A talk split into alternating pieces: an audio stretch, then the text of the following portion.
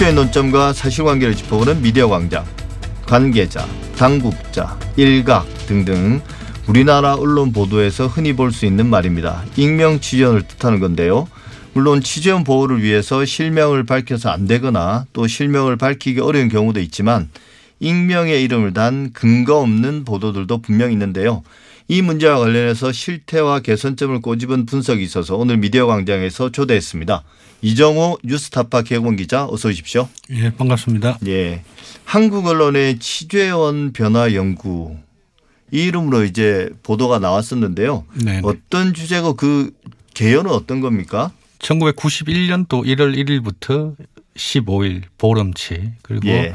올해 1월 1일부터 15일까지 보름치 한겨레하고 조선일보 두 지면에 실린 모든 기사를 다 예. 분석을 한번 해봤는데요. 예.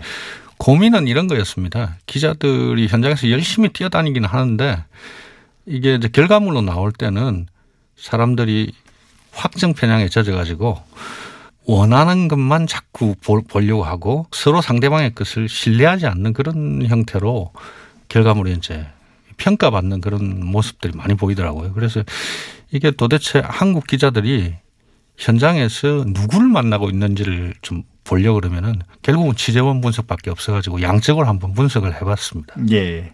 그게 사실 이제 그- 이 언론 연구에서 취재원이 그 보도의 편향성을 첫 번째로 규정한다고 그러거든요. 누구의 이야기를 듣고 기자가 누구를 만나서 누구의 이야기를 듣는가 여기서부터 뭔가 편향은 시작된다. 그렇죠. 예, 그렇게 이야기하는데 그래서 한번 살펴보니까 어떻던가요? 예. 30년의 변화잖아요. 그렇죠. 30년이 흐른 뒤에 그러니까 1991년도와 30년에는 2021년 예. 무엇이 바뀌었고 어떤 게 변하지 않았던 건가? 흔히 우리 언론은 기사에서 취재원이 등장하는 수가 굉장히 적은 나라 중에 하나이긴 합니다만 예. 91년도 기사에서는 단위 기사당 취재원이 1.1명 등장합니다. 그냥 대부분 한, 한 명이고 명이라는 거죠. 두명한 예. 열건 중에 한 건 정도는 두 명이 등장한다는 심지어는 거죠. 채용면이나 문화면 가면은 출처 없이 그냥 전지적 작가 시점으로 그냥 막 예. 기사를 쓰는 거죠. 어, 아무리 읽어봐도 이게 문화관광부에서 출처가 나온 건지도 모르는 형태로 이제 기사가 나와 있고 예. 그게 이제 올해 30년 지나가지고 올해 1월 달 오니까 2.3명 정도로 굉장히 많이 늘긴 늘었습니다. 예, 이건 뭐 개선됐다고 볼 수 있네요. 근데 안타까운 거는 이제 뭐 미국의 유수 매체들 보면은 단위 기사당 취재원이 막 10명씩 등장하고 그러지 네. 않습니까? 거기에 비하면 훨씬 못 미치긴 하지만 어찌됐든 방향은 취재원을 늘려나가는 건 확실하다. 그게 아마 기사 길이하고도 상관이 있을 겁니다. 예, 외국 맞습니다. 언론의 기사는 상당히 길기 때문에 그렇죠. 한두 명 데리고는 그런 기사를 써낼 수 없으니까 많은 사람을 지지할 수밖에 없을 것 같은데요. 또 어떤 특징이 있습니까? 일단 뭐 기사 길이를 고려한다 하더라도 어쨌든 취재원이 늘어난 건 사실이고 그렇죠. 또 그것도 이제 많아지는 거니까 네. 좋은 거라고 볼 수 있고요. 근데 이제 부정적인 거는 이제 실명으로 보도하느냐 취재원을 익명으로 네. 보도하느냐 했을 때 익명 보도율이 91년도 같은 경우는 50% 초, 초반이었는데 예. 지금 65%로 늘어났습니다. 더 늘어났네요. 예. 취재원을 많이 늘리기는 30년 동안 했는데 예, 그 늘어난 취재원을 대부분 익명으로 채우고 있는 거죠. 예. 그래서 아마 더 신뢰도가 떨어지지 않을까. 그 취재원이 늘어나면 사실은 기사의 신뢰도가 올라가야 되죠. 왜냐하면 네. 이게 기자가 자의적으로 쓴 게 아니라 그래도 믿을 만한 사람의 이야기를 전달하는 거니까 그래야 네. 되는데 거기에 이제 익명 취재원이 끼어들다 보니까 오히려 신뢰도는 결과적으로 더 떨어질 수 있다. 예. 근데 일단 조선일보 한겨레 두 매체를 뽑았는데요. 매체 간의 차이는 어떤 특징이 있습니까? 크게 차이 없었습니다. 예. 그 굉장히 놀라웠고요. 그리고 지면 기사를 분석했기 때문에 그것만 놓고 보면은 30년 전과 지금 지금 하면 지면이 어느 정도 늘는가 하면은 대체로 한 1.8배 정도 늘었습니다. 지면이. 그렇죠. 근데 제가 알기로는 편집국 인력은 약간 더 줄었거든요. 예. 그러니까 짧은 시간 안에 daily 뉴스를 제작을 하다 보니까 결국은 익명 취재원에게 더 손쉬운 익명 취재원에게 쏠릴 수밖에 없는 그런 경향을 보이더라고요. 예. 그러니까 뭐 사실은 이 한겨레나 조선일보의 차이가 없다는 것은 이게 우리 언론의 보편적인 관행이다. 네, 뉴스룸 구조 자체를 예. 바꾸지 않고서는 네. 예. 취재원은 제가 직급도 분석했는데 30년 전에는 전문가 의존율이 90%였는데 조금 낮아져가 80%입니다. 그런데 음. 비전문가라고 하시는 분들이 일반 시민들 포함해가지고 여러분들이 지금은 한 10. 9몇 퍼센트 한 20% 예. 가까이밖에 예전에 안 되는 그런 형태더라고요. 예. 그래서, 우리 기자들이 다 전문가들만 만나고 있는 거죠. 그러니까 뭐 네트워크가 그만큼 제한적이다. 예. 취재 네트워크가 제한적이다라는 걸로 그것도 해석할 수 있겠습니다. 근데 우리가 이제 익명 취재 오늘 이야기가 이제 익명 취재원인데 익명 취재원의 비율이 오히려 높아졌다고 말씀하셨는데 우리나라 언론사들 뭐 전 세계 언론 모든 언론도 마찬가지인데요. 익명 보도를 할 때는 원칙이 있지 않습니까? 몇 그렇죠. 네. 이제 근데 우리나라 언론들은 어떻습니까? 이게 이제 미국 같은 경우에는 이제 사고를 그 뭐 전국적인 이슈가 될 정도로 사고를 여러 번 쳐가지고 예. 그걸 가다듬는 과정에서 결국은 익명 보 원칙적으로는 실명 보도하되 익명 보고 보도를 할 수 있는 기준들을 좀 제시한 게 있지 않습니까? 예. 근데 저희 같은 경우에는 90년대 한 중반 이전까지는 그런 것도 없었습니다.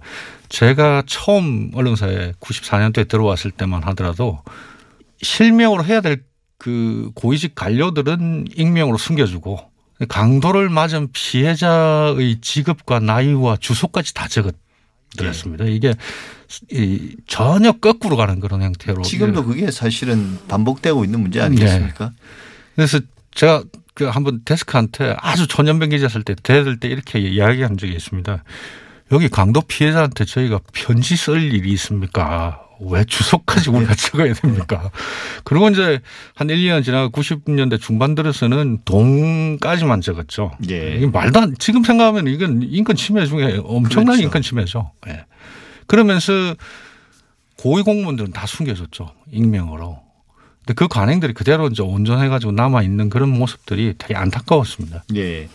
이 익명 보도는 어찌 보면 예외적인 거지 않습니까? 그래서 이제 허용하는 게 이제 단계들이 있는데 그러니까 제가 기억하는 제가 알고 있는 이제 그 세계에서 가장 큰 뭐 뉴스 통신사이긴 하지만 AP의 경우는 1번이 그거거든요. 어, 의견은 익명으로 처리하지 않는다. 네. 그, 그러니까 뭐 이 정보를 제공하는 게 아니라 의견을 제공하는 사람들. 우리나라 언론 기사들에 보면 의견이 정말 많지 않습니까? 뭐 서초동의 한 변호사는 뭐라고 그랬고 뭐 어떤 일각에서는 뭐 외교가에서는 근데 이게 대부분 다 정보라기보다는 의견이란 말이에요. 그렇죠. 근데 의견은 절대로 익명을 허용하지 않는다는 건데 우리나라는 그렇지 않죠. 단순 정보를 익명으로 받아야 되는데 의견을 전달하는 걸 넘어서 가지고 절대로 익명 익명 취재원을 활용해 가지고 하지 말아야 될 것들 중에 하나가 어, 특정한 대상이나 특정한 사람을 비난하는 의견까지도 포함해 가지고 그렇죠. 넣는. 그건 더 하지 말아야 될 일인데 그죠? 그래서 사실은 어 제가 분석했던 조선일보나 한겨레 신문은 이미 2017년, 2019년 이런 이런 때에 다 보도 정책으로 만들어 가지고 이런 것들을 못 하게끔 막아놨는데 실제 현장에서는 그게 잘 안 지켜지는 거죠. 잘 안 지키는 정도가 아니라 전혀 안 지켜지지 않나요? 그렇죠. 대리어 그 익명으로 의견을 더 많이 구하는 그런 그렇죠. 편이죠. 저도 뭐 이제 그런 인터뷰에 응할 때가 있는데 어 실명을 낼 때는 뭔가 의견을 제시할 때 좀 뭔가 주저하게 되고 그런 인터뷰를 피하게 되는데 이- 저는 물론 이제 익명으로 인터뷰를 한 적은 없는데 인- 익명 인터뷰를 하게 되면 그냥 편하게 할 수 있는 거죠. 근데 사실은 더 문제는 이런 인터뷰에 실제로 누군가가 있었는지 그것도 그렇죠. 알수 없지 않습니까? 그런 식으로 해가지고 이제 미국 언론 같은 경우에는 뭐 몇 번의 사고를 예. 쳐가지고 국민들이 이제 공분을 산 적이 있지 않습니까? 그죠? 뭐, 이 비근한 예로 워싱턴 포스트 같은 경우는 1980년도에 보도했던 그 8살 먹는 흑인 소년이 마약에 중독돼가 쩔어가지고 살고 있는 모습들을 이게 탐사보도했던 지미의 세계라는 근데 사실은 그게 아- 어 20대 후반의 그 기자가 지어낸 가상의 인물로 이제 밝혀져 가지고 그게 그 다음에 81년도 봄에 퓰리츠상으로 선정되고 나서 사실 조작된 게 이제 밝혀지고 예.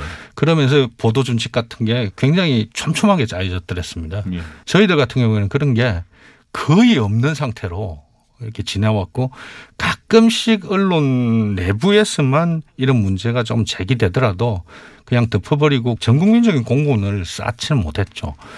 이제 비견환자로 보면은 한 2년 전쯤에 이건 뭐 방송통신위원회에서 공식적으로 제, 제재도 가하고 이랬던 거기 때문에 KNN이면은 지역 민방 중에서 굉장히 큰 회사인데 예, 부산, 울산, 경남 지역에 예. 예. 인구도 뭐 한 700만 가까이 되고 이러는데 거기에 한 20년 차 기자가 한 2년 반 정도 페이크 인터뷰, 인터뷰를 한 거죠.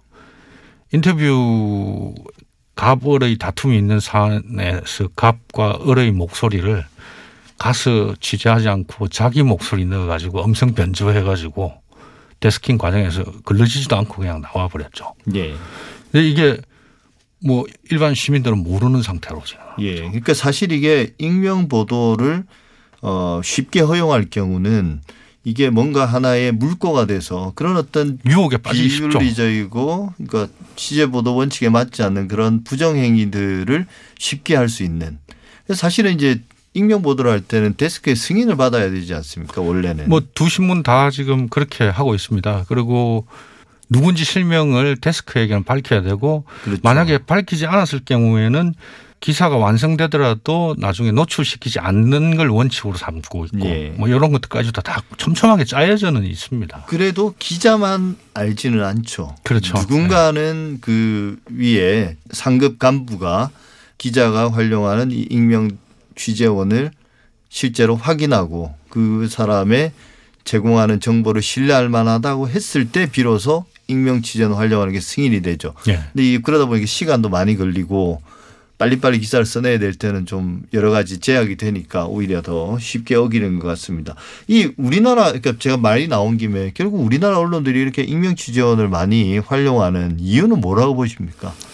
일단 뭐 첫 번째는 그 출입처 제도라는 그 고정된 틀이 메이저 언론사들은 다 같이 공유하고 있고 이 시스템 안에서만 작동되고 여기서 취재원을 얻으려고 하고 그냥 광야로 나와가지고 일반 시민들을 만나려고 하는 그런 형태의 모습은 잘 안 보인다는 거 하나 있고요. 그 다음엔 이게 저는 역사적인 좀 그게 있는 거라고 보여지는데, 음, 보- 지금도 익명 취재원을 허용하는 기준 중에 하나가 이 취재원을 실명으로 공개했을 때 그 사람이 인사상의 불이익을 받거나 이러- 이러면은 익- 그 익명을 할 수 있게 되어 있습니다. 이게 과거 근위주의 정권 시절에 네. 70년대, 80년대 같은 경우에는 공무원을 취재해 가지고 실명으로 내면 그 공무원이 잘릴 수도 있는 그런 상황이었으니까 그렇죠. 이게 지금 아무도 그런 사람 없습니다. 그런데도 그런 습관화된 관습들이 남아 있는 것 같아요. 그런 것들이 오랫동안 언론이 버려야 되는 건데 이제는 뭐 민주화 되어 있기 때문에 그런 거 다 버릴 수 있고 진짜 익명으로 꼭 원하십니까? 실명은 안 되겠습니까?라고 기자가 두 번, 세 번 물어야 되는데 그걸 묻지 않습니다. 그- 현장에서. 기자도 이제 그게 괜히 어 실명 취재를 하게 될 경우는 취재원들이 뭔가 한 발짝 물러서고 중요한 이야기를 안 해줄 것 같으니까 그죠? 그렇게 서로 서로 이제 그런 이해관계. 맞아 떨어져서 그런 거겠죠. 아무래도. 예, 전문가들 대부분 그렇게 이제 동원하고 있는 거죠. 예. 그래서 이제 우리가 말씀하신 것처럼 뭐 여전히 중요한 정보 같은 경우는 그 다음에 이게 뭐 국가 기밀과도 연결돼 있을 수 있고 또 이게 폭로됐을 때 큰 파장을 일으킬 수 있는 그런 것 같은 경우는 익명이 아니면 얻기 힘들다는 거 분명히 인정할 건 인정해야 될 것 같습니다. 근데 이제 이게 너무 많다는 게 문제고 또 그런 요건에 해당되지 않는데도 그 익명 보도가 넘쳐난다는 게 결국 문제인데 이 더 좋은 기사를 위해서 우리가 익명 취재원을 좀 활용한다라면 어떤 방향으로 가야 된다고 보십니까?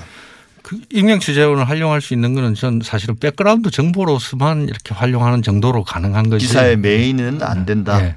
그렇게 의견을 제시하고 상대방을 비난하고 어, 비판하는 대상으로 사, 그 익명 취재원을 사용하는 건 매우 위험한 그건 가장 아- 네. 허용돼서는 안 되는 일. 예. 예, 그렇게 정리할 수 있을까요? 예. 예.